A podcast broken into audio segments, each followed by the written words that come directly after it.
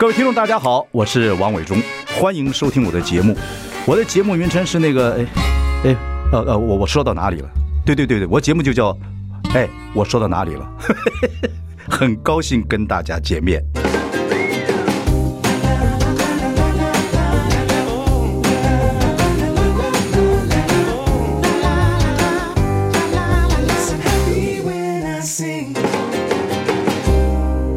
大家好，我是王伟忠，欢迎收听。哎，我说到哪里了？我们开直播，欢迎上这个中广流行网及王伟忠脸书粉丝专业收看。我们今天邀请到黄珊珊，就叫我黄珊珊。伟忠哥好，各位听众还有观众朋友们，大家晚安。对啊，因为你来的时候，我在想，我们有一年没见了啊，在这个地方有一年，对，好快。嗯，然后呢，叫你什么呢？前副市长不对，前副以前做过外交部部长。对，前部长怪怪的，我又不能叫你珊珊，我觉得太 close。哦，我很多人叫我珊珊，我没有叫过，我不会这样叫，叫你黄小姐。就叫你伟忠哥，就是伟忠哥非常嗯，也我也不竞选，嗯，也不怎么从你二十几岁我就伟忠哥一直到现在，还可以叫伟忠哥，对对，很简单啊。对，然后呢，后来我发脸书上说就叫我黄珊珊，非常干脆，或叫我珊珊，对，或叫我黄小美。哎，对，为什么叫为什么 就叫我黄珊珊，或叫我黄小美？黄小小美是我的小名，我知道。好，那这个名字是我在读书以前都是叫这个名字。那很多人就叫珊珊叫不清楚，那叫黄小美比较亲切，就说那也可以叫我黄小美。对，嗯，因为用黄小美就会觉得很像那在小时候的朋友。嗯，小时候村子里面有人名字你算好的人叫小美，还有叫大屁呀。傻鸡，猴子，很多什么，真的很多很奇怪的名字。对，你当上博士或当上什么这样的，大屁儿，你妈在这里。我常讲这笑话，真的。你叫小美算不错，像你村子，你哥哥他们有没有什么外号很难听的？我我我有个二哥，现在或者是叫参参前参谋总长，他其实他的小名叫做小三，小三。后来他二哥，但是叫小三，因为他老三，他是大姐、大哥、二哥，他小时候就叫小三。后来我们就跟我妈妈说：“妈妈，你不能叫他叫他小三，要叫他阿三。”对，小三这个经过时代的淬炼之后，现在小小三现在变成另外一个。以前没有问题，后来这几年就发现他女儿说不可以叫我爸爸小三，叫爸爸老大三。对，好，就叫我黄珊珊。嗯，珊珊现在是在个民在民众党里面已经确定说你要做竞选总干事了。嗯，对对。可是我现在看你还是很悠闲嘛，我脸脸书上开始写文章，准备出书。你是准备这个书这个文章写到一个阶段时候再出书，还是怎么样？我的文稿已经写完了。哦，然后因为本来想说就直接找出出版社出个书，可是觉得那样就太制式了，然后很多的民众他不见得会有机会去买书啊，或者是纸本，很多人现在很希望看到一些你的及时的想法。嗯，那我想说，那先把第一个章节用这样的方式先跟大家分享。OK，然后这一本书是比较心情故事，不太像之前就是叙事啊，讲一些哦我以前做的事情。这件事情是这个书是比较在思考自己在干嘛，所以就比较诶慢熟，就是就好像比较深沉一点，然后也比较。不像那个一般的书看的那么简短有趣，所以它会比较深沉一点。是不是你选后之后自己的感触感悟？应该也是在选的时候慢慢慢慢累积。那累积一直都有，因为我没有办法自己完整的写，所以我有请人帮我做个记录。哦，很好。那记录完之后，我再润笔。那有一些有一些笔笔触跟。呃，大家会看见，哎，这本书好像跟之前不一样，因为之前是比较叙事型的，就是讲讲事情，就很简单，要白话，因为出书要让大家很愿意阅读。那这本就会比较像那个回到小时候当散文一样，小作家的概念。对，因为我当律师以前，我的作文其实还蛮不错的。可当完律师以后呢，我就发现我的我的作文很想很像写状子。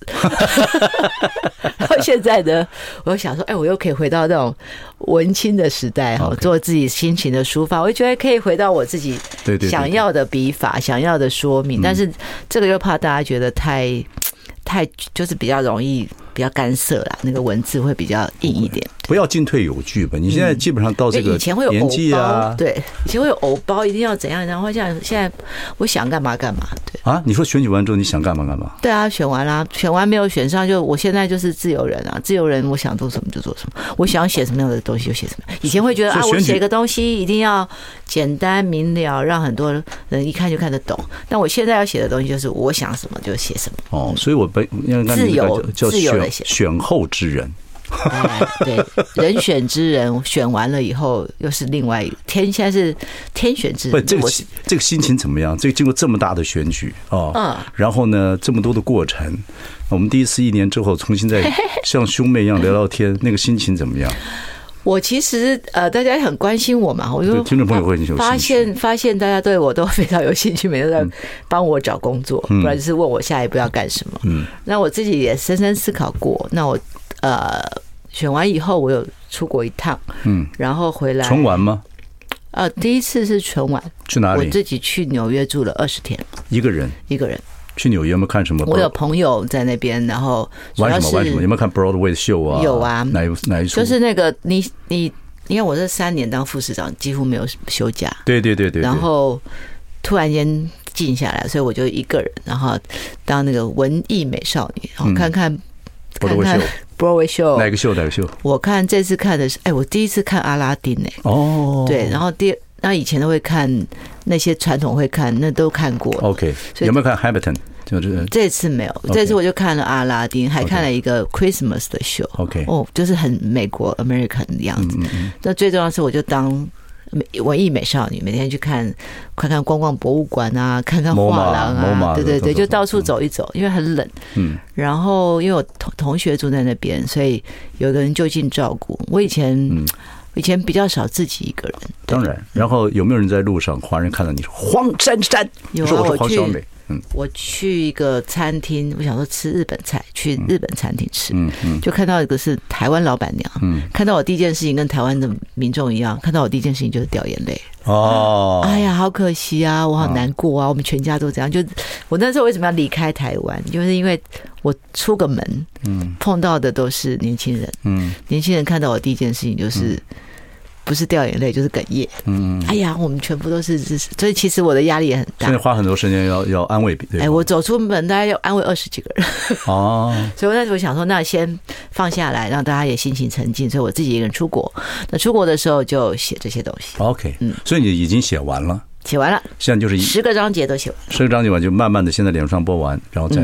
我想说先分享一下，因为它比较不像一般的。看起来比较轻松，他会比较有压力的。我觉得，因为我自己写完，我自己都觉得好硬哦，跟我像以前写状子差不多。不会了，我觉得你们民众党，你现在已经正式进入民众党，是对，OK。然后这个行销一直都做得不错，所以为什么柯文哲在年轻人的这个？Hashtag 各个方面来讲，嗯，比较 OK，所以你这也是一套好的方式，先 po 文章再这样子，对不对？然后看看能不能把它集成成书。好日子总是过得比较快，现在又回来要做竞选总干事，啊，是啊，会这会不会有压力啊？然后还是你自己要找这种压力啊？啊，大姐，我我本来回来想说，呃，我。当然，我有两，我有几个选择嘛。第一个就是我可以继续当律师，是当律师是我的本业，那当然也是我一直都在做的事情。嗯嗯嗯。那第二个是啊，要不要从政？然后大家想想很久，说从政还还不要想太多，先做好自己。然后第三个就是对柯文哲来说。要选总统是一直都知道的事情。嗯，那我当时本来想说，哇，我就在旁边帮帮忙。嗯，就是，比如我可以美美的，然后在他旁边，好，如果有什么需要的话，就不要任何 title。对对，不用 title，然后我就陪着他这样。然后后来发现有一些事情是我我应该比较熟悉选举。那这么大的选举，他现在的同仁大家都很认真，可是可能没有呃。那么多的经验，我的经验比较多嘛，我选过六次议员，对，所以有两个立委，你不应该叫黄小美，你叫想得美。你觉得柯文哲会放过你？所以我就后来看看，就想说，我好像他们不是那么熟悉，那我就我有点鸡婆啦，就自告奋勇说，哎，这个好像我比较熟，来来，这个我来，啊那个我也来，就是很爱鸡婆，就是哎，这个看到看到他们嗯。忙不过来，我就想说，哎，那这个我会，这个我来帮，所以帮来帮去，帮来帮去，就嗯呃，那我比较熟，而且我大概知道选举的节奏，所以你所以就变成鸡婆的人就变成公亲变事主，所以现在又是以政治人物身份出现，是的，因为我想说，对我来说啦，这个。诶，应该是怎么讲？去年选完举哦，那个责任压力很大，嗯，大的让你没有办法说挥挥衣袖就说我不干了，嗯，因为你看去年不管怎么样有三十四万票，嗯，第二个我每一场的造势大会，嗯，其实最感动的是那些年轻的朋友，嗯，他们下大雨三个小时不离开，嗯，我是没有动员的，嗯，我没有这种。游览车一车一车来是没有，嗯，那最感动的其实是那个推着娃娃车来的年轻父母，嗯，非常的多，然后告诉我说谢谢我，让他们觉得政治人物原来还有这样子的，嗯，然后第二个他们觉得我让他们相信政治还有干净的，嗯，我觉得这个对我来说一直是很非常沉重的压力，就是。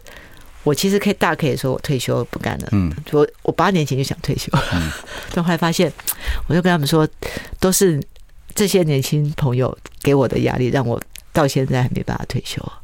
会我有一种自己的责任在，就是我不可以让他们觉得放弃了希望，对，连我都放弃，那他们怎么办？其实人到了一个年纪啊，我当然不能在女孩子面前谈年年纪，但是我这样这样说了，因为我也到那个年纪，你会慢慢发觉自己。呃，好像真的就是生下来一段过程之后，你可能应该要做什么事情。对，虽然很累啊，但是你好像要做。比如说，像我每一天下班一定还要赶这边来跟大家哈拉，虽然很累，但是我觉得做起来呢，然后跟听众朋友介绍一些我们想认识的人等等等等，好像责无旁贷。你有这种心情？对，就不是你，就是应该是说你有一些些社会责任的，你有一定的好影响力的。就像我常跟大家说，我没有办法再当一般的律师了，嗯，我没有办法再去帮忙 A 公司告 B 公司了。哦，对对，他有一定，我也一定有社会的社会上的一种形象了。对呀，但我好像还你告 B 公司，B 公司的人跟人家说，我 我投票给你，又哭了，你怎么办？好，马上回来。嗯。I like 我是王伟忠，欢迎收听。哎，我说到哪里了？我们今天邀请到的是黄珊珊，题目叫“就叫我黄珊珊”啊，因为他脸书在发布一些文章，这些文章累积之后会成册变成书。她也说你叫我黄珊珊也可以，叫我黄小美也可以。嗯，这个这位女士的这个矛盾的心态在这里面很清楚。啊，一方面职场上，一方面也希望能够回到小时候那种快乐、小文青等等等等。但是我说你不要叫黄小美，要想得美。柯文哲放不过你，做了总干事。OK，我们前面谈的比较轻松，问点比较。听众朋友，大家对政治还有兴趣的话题，哦，你开始做总干事，现在开始开始开始了吗？已经开始，开始，开始布局各方面都开始了，做一些准备工作。你说柯文哲，呃，其实不是个完美的政治人物哦，他有缺点。嗯，你认为他的缺点在总统上面会什么东西是他选总统的缺点？我觉得每个人都有缺点，我们自己都有很多我没有缺点，你那你我就不知道。但我觉得每个人都有缺点，我就是缺点。对，然后。像我自己也有很大的缺点呐，像我就人家就说啊，你珊珊你都演到都不太不太爱笑啊，什么什么。其实我很爱笑，可是我碰到那个媒体啊或者什么就会比较严肃，因为每个人都有缺点。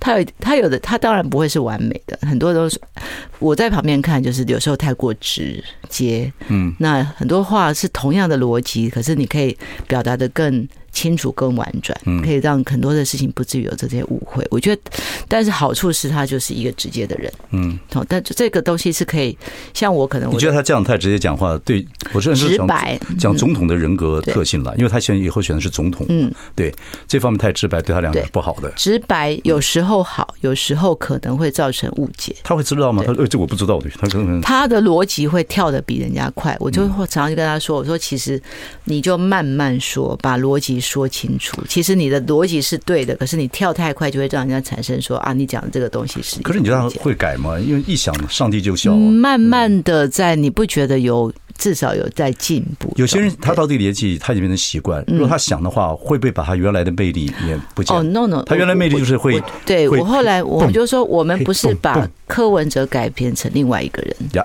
而是把他的优点放大，嗯，缺点尽量让它淡化，或者是说，哎，缺点让它转化成大家喜欢的优点，而不是说把它改变。因为第一，过度包装。我不觉得是对的。OK，好。第二个，政治人物过度包装就会发现什么？很多人是假面呐、啊，然后过了几年就被拆穿了、啊。柯文哲一直以来都就是这个样子。好，对不起，嗯，虽然关这个问题，我得稍微快一点哈。好，这点我们知道的。另外，你觉得他做总统？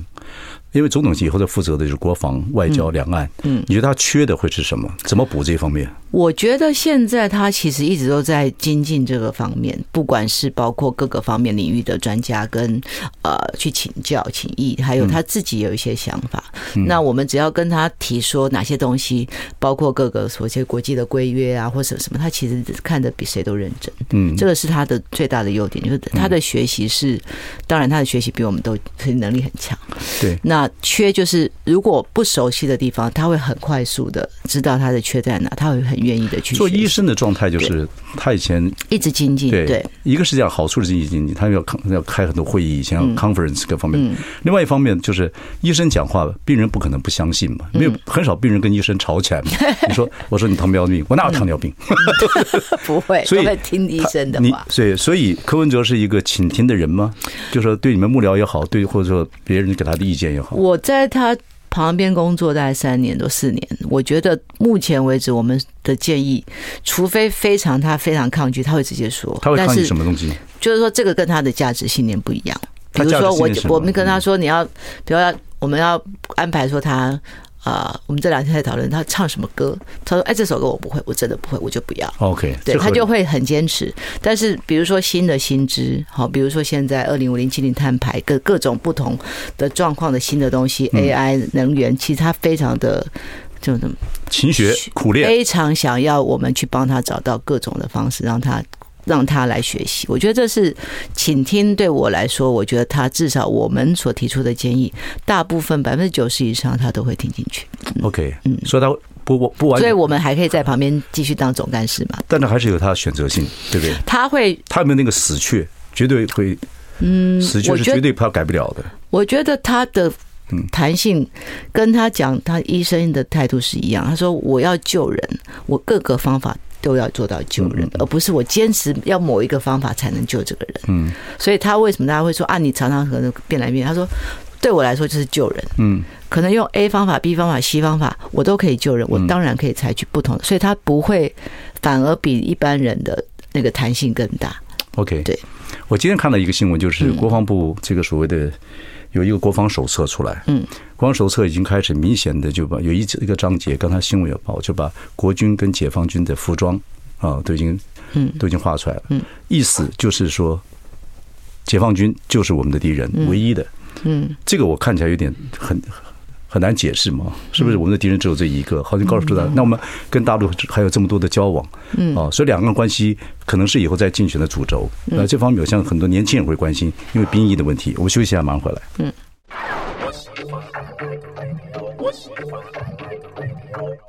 大家好，我是王伟忠，欢迎收听。哎，我说到哪里了？我们今天邀请到的是黄珊珊啊，我们也不要，我是黄小美，对，要转来转去，就是就叫我黄珊珊。她脸书上讲说，或叫我黄小美。嗯，好，我们刚才在广告时间，我们闲话家常，但是问题很严肃，就是说，今天我我摘要一下我们讲的内容，就是我们刚刚讲到说，现在国防部这个国防手册里面，敌我双方的服装已经清楚了，那就是解放军就是第一。那我说，是不是两边还有这么多来往？那是不是现在就把人家当做呃假想敌？你的意思是说，啊，一个任何一个军队有假想敌是非常正常的一件事情，所以这也没什么。但是基本上有假想敌，但不用制造双方的仇恨。好，为什么问这个问题呢？因为今天来这个新闻，我突然问你，但是你回答的也很好。好，就像刚刚像你照着刚才的回答，因为你现在做竞选总干事，这个柯柯文哲的国防外交两岸都很重要。对，那就牵扯到另外一个问题，说要备战的话，一定有兵役问题。你自己有儿子嘛？对不对？所以。兵役现在延长成为一年，其实我据我所知，一一年真的训练不知道出来什么啊等等，我不知道美国的要求又是什么，这个也不可大家都知道的一个秘密。好，再讲回来，就是说你对兵役的问题、一男的问题，以后竞选主轴上一定会谈到。嗯，那你怎么建议柯柯文哲回答这个问题？其实我们在美国的时候也跟美国讨论过这个内容。如果我们要防护好自己，我们一定要做好相关的配合。所以美国的确是有在管嘛？美国当然这是他们怎么国防国防建议书写的嘛。好，重点是我们也跟他反映说，如果是空军跟海军，其实一年都不够。嗯，陆军好，也许四个月当然更更不可能做到。所以重点不是。兵役多长？重点是他的 content 内容是什么？你要训练他做什么？他会什么？而不是他如果当兵一年，他进来还是都在割草啊、擦油漆啊，只是学折棉被啊。这种兵役就真的没有必要。所以重点在于 content，而且以后的战争不会再是。步兵拿步枪，科技战可能就是科技战按钮，你可能就是一个按钮，甚至你就是有一些无人机的操控，这些东西都是你训练人的时候的一些内容跟变革。所以重点不是在于多久，而是重于你给我什么样的好，你给我的武器，我不是只有给我武器我就会用，我要有人会用，那个武器跟训练是一体的，而不是。大家定一个啊，我卖什么武器给你？可是我卖了武器给你，可是你根本没有这方面的人才，嗯，那也是那也是白费。所以重点在于整个配套，台湾要做好自身防护，这是必要的，好，这样才能避战，对，才能不畏战。所以兵役变成一年这个事情，对你们竞选主轴的时候被问到说，这个是不可避免的，可能兵役就是一年，可能也可能会延长。兵役也不延长，跟对于自我防护，如果是整体国全民国防来说，它是其中的一环而已。嗯，你另外还有所谓的全民国防。嗯，我们今天如果真的要跟人家。你来打我吧，我来打你吧。大家要准备的时候，你全民国防做了没？全民国防包括什么？包括我们在台北市的时候做了两件事。第一个，我们把所有台北市的防空避难室全部清查出来，门口贴一个黄色的标签，里面有几个位置，做了一个 APP，民众只要在附近就可以知道你要去哪边躲。嗯，你至少要先做这件事吧。你你连你自己的市民都不知道去哪边躲，你怎么告诉我你国全民国防做得好？可是总不是一个人发一把 AK 四十七嘛？是啊。第二个是 我们在台北市做了七十二个战备井。嗯，打仗的时候没有电不会死，没有水是会死人的。嗯，所以战备井，如果我今天的净水厂或者我的翡翠水库被炸掉了，请问台北市水从哪里来？了解。所以大家要先做这些事。所以全民国防做好自身防护，不会只有兵役年长。嗯，它还包括了我们自己本身。全民的忧患意识，嗯，还有我们到底基础建设里面做了哪些事？嗯，还是他打了一个电塔，我们大家就投降了？嗯，重点是这个，不是一天到晚觉得说啊，我要抗中保台，抗中保台是要付出代价的。对，那个柯批去美国的时候，你有跟他一起去吗？有，当然就听你刚才你们讲了，也经常美国也有很多人给你们一些意见，是啊，讨论。那讨论柯批对美国的态度啊，我觉得他自己自有会有一套嗯，是。然后这个。当然也有很多人说，为什么台湾的国防一直要或各方面都要被美国人牵着走？会有这样的情情绪，会有这样的情绪这样讲，你怎么看这个事情？其实台湾的国际地位非常的特别啦。好，目前为止，说实话，你全世界有哪一个国家？愿意买卖武器给台湾，嗯，大概只剩下美国了，嗯，这个是他在台湾，这也是他美国人的，应该是也是美国人自己的利益，因为他在太平洋第一岛链这个区块，嗯，所以它不是一个单独台湾自己可以选择的地方，嗯，但是我们还是努力的突破各种的，像我哥哥以前就是荷兰的潜艇嘛，就在台湾在这么国际这么困难的情况下，还是要做好自我防卫。当然，美国它是我们现在。最重要的民主同盟，这个在民主民主生活价值下面，他毕竟是目前是大概是唯一敢卖武器给我们的人。你觉得科批对美国可以做到不卑不亢吗？我觉得至少我们不会完全做，完全像民党政府几乎叫做来者全收。民党政府要听到了啊！柯文哲说：“你们来者全收。”不是柯文哲，是黄珊珊说的。你后面，你后面，我们的就是说，你要给我的东西，我就讲很简单。第一个叫做我要着什么，我绝对不是要。在我本土打仗，嗯，所以我要的是什么？拒敌于境外的武器。了解。所以重点是我要的东西是我们两个谈好，这个是拒敌于境外，嗯，然后才是真的打肉搏战，才是到我现场要去打啊地雷啊什么，它是一定的。但是就是。我们要定出一个我们需要的东西，也请你尽快的给我，不要等到乌克兰战争打完了之后才跟我说啊，我现在给你战车有什么用呢？柯文哲对两岸和谈有没有愿景？两岸的部分，我们的态度很清楚，就是第一个，我们不可不两岸如果永远不交流，现在叫做维持现状嘛，其实要做的是改善现状，因为现状不好。嗯，现状不好的原因是我们经济有我们的啊出超这么多，还有一千多亿，可是我们竟然不联络。嗯，然后碰到台商台生碰到问题。没有什么管道服务，以前还会有个海基会、海协会，还会还会打个电话传个真，或者是你有选民的选民服务，大家还可以做一些沟通。现在几乎是断了线，官方管道在只剩下台北、台北、上海双城论坛了。那接下来就是，如果对我们来说，好，柯文哲如果当选总统，我们办过八次双城论坛的经验，我们跟对岸是有谈判的经验跟方法，而且我我们也认为说，在不到。最后关头，不要轻言放弃对谈，嗯，然后互相尊重、互相谅解的情况下，知道你的难处，你也知道我的难处。就像柯文哲常常提到一件，我觉得这也是很重要的事，就是世界大四大运的时候，世界大学运动会，我们的目底线就是蔡英文总统要上台，嗯，但是对岸就是认为说啊，你这个是什么中华奥会什么模式，这个不可以，所以就是要去谈判，最后结论就是我们的总统上台了。但是他们抵制不出席出开幕式，这就是一个最最佳的状态，也就是不牺牲主权，但是可以达到我们的目标，而不是让这个比赛办不成。马上回来。嗯。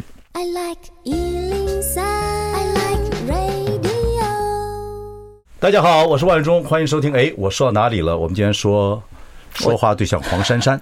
嗯，对，谢谢伟忠哥，我是黄珊珊。对，现在也是民众党的竞选总干事啊啊，又回到这个政治的这个本行本行里面。前面我们聊了有轻松话题，也有比较严肃的问题，但我们尽量就是下班时间嘛，聊一聊。对呀，好严肃。有不会啦，对，我等一下我我就就就这个气氛还是大家想听的、想了解的。我想问你一个。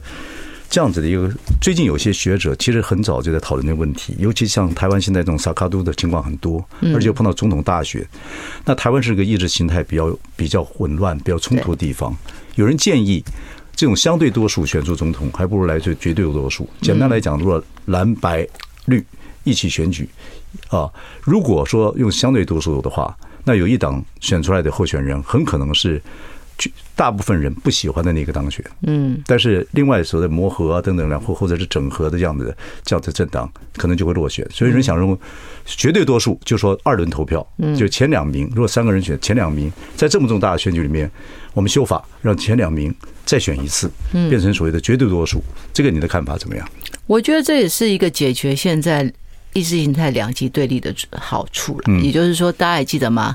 陈水扁就是用相对多数当选，那有超过他的票数的人不支持他。嗯，那同样的，然后去年我的选举，其实我跟陈时中票加起来有七十几万，嗯，可当选的蒋万安只有五十几万，其实有将近二十几万是不支持他。嗯，也就是说，他会变成是一个弱势的，就至少在市民的选择上面，他不是一个绝对多数。对，那就会造成说，很多人就会认为说，哎，我。其实只要像现在总统大选三三强敌立的话，其实大家都在想说，我只要四十趴就当选了。嗯，那我四十趴的时候，你们两个只要各分一半，或者一个状况就是说，呃，立法委员跟总统的。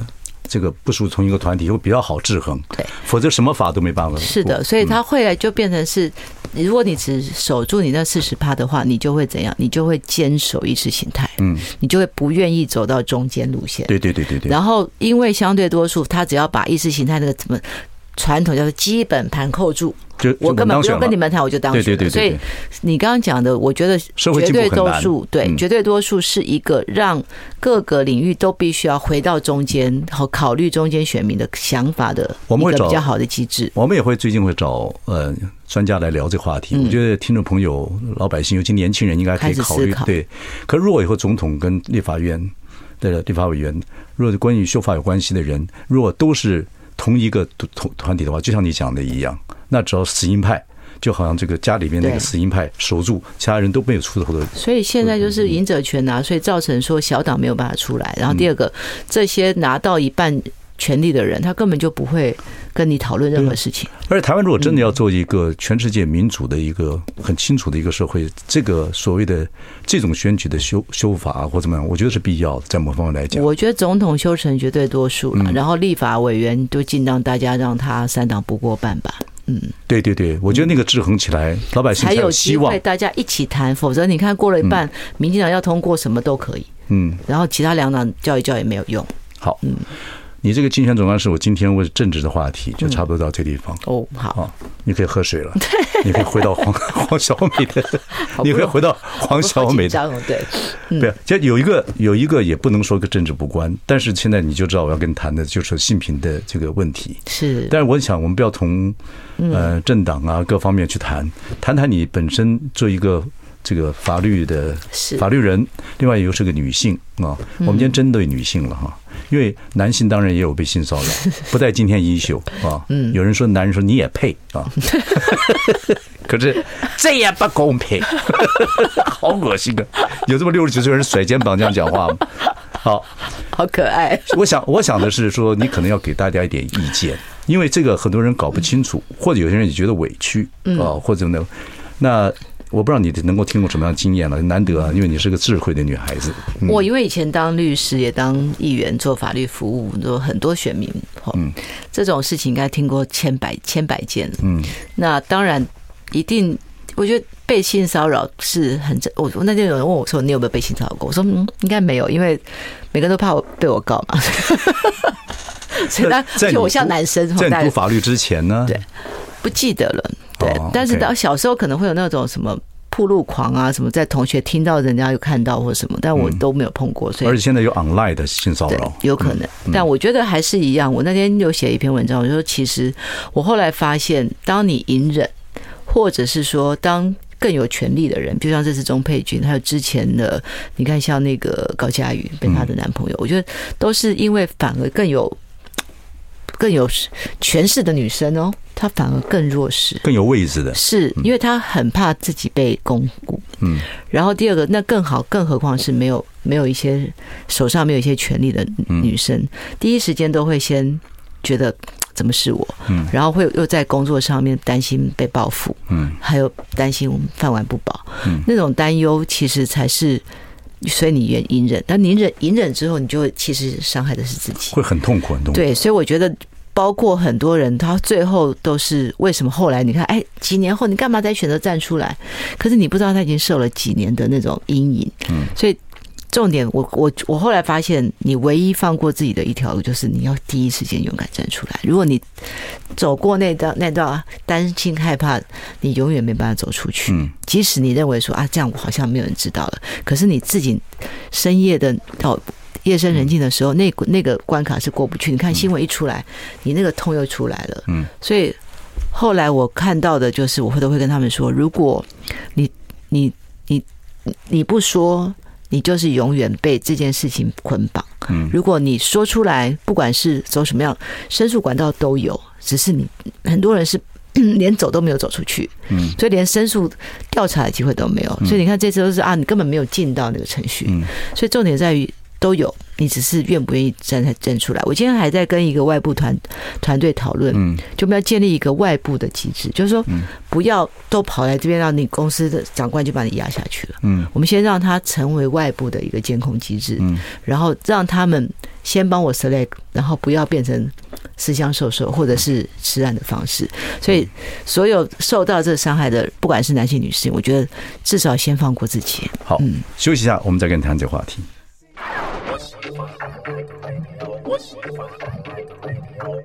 大家好，我是王伟忠，欢迎收听。哎，我说到哪里了？啊，珊珊，请自己问好。大家好，我是黄珊珊。好奇怪。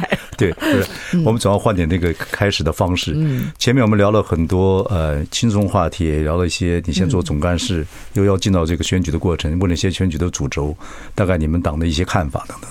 后来我们谈到现在的一个话题。因为你是个法律人，又是个女性，所以我们可以聊一聊这个性骚扰的问题。当然，男性也有被有被性骚扰。今天不在我们这个 issue，找机会再再谈。可是你说这个事情会埋藏心里面是非常痛苦的。我相信啊，这个东西大委屈在心里面。可是我刚才我们在广告时候聊的很轻松，但是有些听众朋友听到，但是有些没听到，说会不会有一些程度的问题或被误解的状况？在性骚扰方面，我觉得一一定有，因为我因为我自己是那个台北市 放性骚扰防治委员会的主任委员，对对对对，那个案子里面，你就会有看到捷运上面可能是碰到，有的是故意蹭的，还有故意甚至就是趁机摸一把，还是会讲黄色笑话，还是很正。对，黄色笑话就在职场上面是常见的事。对，那有当然会有那种甚至就什么搂抱，然后摸胸，这个就是很故意的。那有一些大部分有争议的都是那种碰到。或者是什么，好，所以就要去判断自己很困难。但对于那个为什么性骚扰里面有一个就是不舒服的感觉，可这也很抽象啊。对，非常抽象。但是就是用客观一般人的看法去看，说你会不会不舒服？那我觉得，我觉得不要说性骚扰哈。我记得我小时候好像有一次，我们家里被人偷了，你那种感觉是很可怕，就是你会觉得窥视嘛，对，完全没有安全感嘛。对，你就会觉得竟然有人进到我的领域。然后偷了我的东西，这边有句话，你就会受不了。对，不怕贼偷，就怕贼惦记了。每天有人在旁边很猥亵、猥猥亵的看你。你你是不是在我们门口，或者你什么时候会进来？你我有时候看我看镜子里面，我就觉得这个人很猥亵。性骚扰就是这个感觉，就是我的领域被侵犯了。对，好，我的安全感被侵犯了，即使。你是无心的，可是我很不舒服。了解。好，所以性骚扰在中间的过程非常主观，然后但是他会还是要有一定的客观的标准，所以我们其实，在判断性骚扰的时候是非常非常难困难的。嗯，但是。某个程度，他还是会以被主被害人主观的判断，嗯，主观的感受，嗯，会做一个比较主要的依据。对。可是，如果一打官司会很冗长，很冗长。然后，如果再告不成，不是二次伤害，也有人这样劝你说不要告了，这样子也不对。是。可是你你认为说，但是你严重的真的要告，对不对？如果严重了，或者说这个人真的是有点，你不要你要爱的，你要报，你要想的是，你不想让他再害第二个人。嗯。那个那个伤害是不希望有人再跟你一样。痛，嗯，所以我相信，也许那个揭开来很痛，就是伤口撕开的时候是最痛的，嗯，可撕开来之后晒晒了太阳，然后结后结疤，它才会真正的从你的心上那个口子会撕掉，这是你，否则永远就会在那边很随时可能又被撕开，然后又再裂一次。所以我的经验是，我常常跟就来问我问题的人，我就说，后悔就不要做，做了就不要后悔，你把它撕开来就不要后悔了。对，公司的主管。若主管也是很要负责，大部分都在公司里面，在家里面就是父母可能要处理这个问题。对，那父母有有一些就知道怎么处理，有些就必须要靠社会或一些法律人要帮忙处理。但在公司里面，通常都告诉情况之下都可以告诉主管，主管可能是老板，老板可能会说公司还一直在在 run，这个事情就算了，或者怎么样等等。哎呦，我还给大家合约要签啊，这个很重要啊，对对对，怎么可以影响他？对，而且他很能干他，对啊，反正公司十几年了，怎么可能骚扰你呢？对对，嗯，这个事情也会。让当事人非常非常不舒服。你真的知道了，如果不用官司方法解决，也要靠要让他要把这个主管调职，或者是至少他要受到惩罚，知道他错了，然后他愿意诚实改进。嗯，否则的话就会永远成为一个问题，疙瘩那边一直搁着你。嗯嗯嗯，而且你心里那个疙瘩就会，如果你还在那个环境的话，你可能最后就选择自己离开。嗯，可这个人呢，他就会侵害下一个人。这是个大 issue，因为不管是性骚扰，或者是心里面过不去的大疙瘩，存久了之后，真的会生病。会啊，真的会，而且有时候你自己不知道那是病，嗯，然后到久了以后才发现，说原来你你会去害怕、担心，哦，每晚上哦怎么晚上，我觉得还是那就一个口子嘛，就是你什么时候，像现在就是因为新闻出来很大，所以你会发现。撕开那个伤口之后，每个人其实都曾经受伤过。嗯，对。不，媒体现在也是也是出来之后就变成一个火热的一窝蜂。对对，就这里面就会有点资讯各方面比较，你要自己要做某方面判断。嗯，对，因为它还是很主观。嗯，而且有些东西可能都没有直接的证据，所以现在变成是这个会是一个一团火来烧，但是烧的过程里面，我觉得大家还是要客观的判断一下，不要完全说。现在我可能看你不顺眼，我就说你性骚扰我，然后怎样怎样变成另外一种另外一种伤伤害也不好。我现在也访问要非常谨慎，所以我就叫你，就叫你黄珊珊，我连叫你黄小美我都不太敢 免得有不好不舒服的感觉。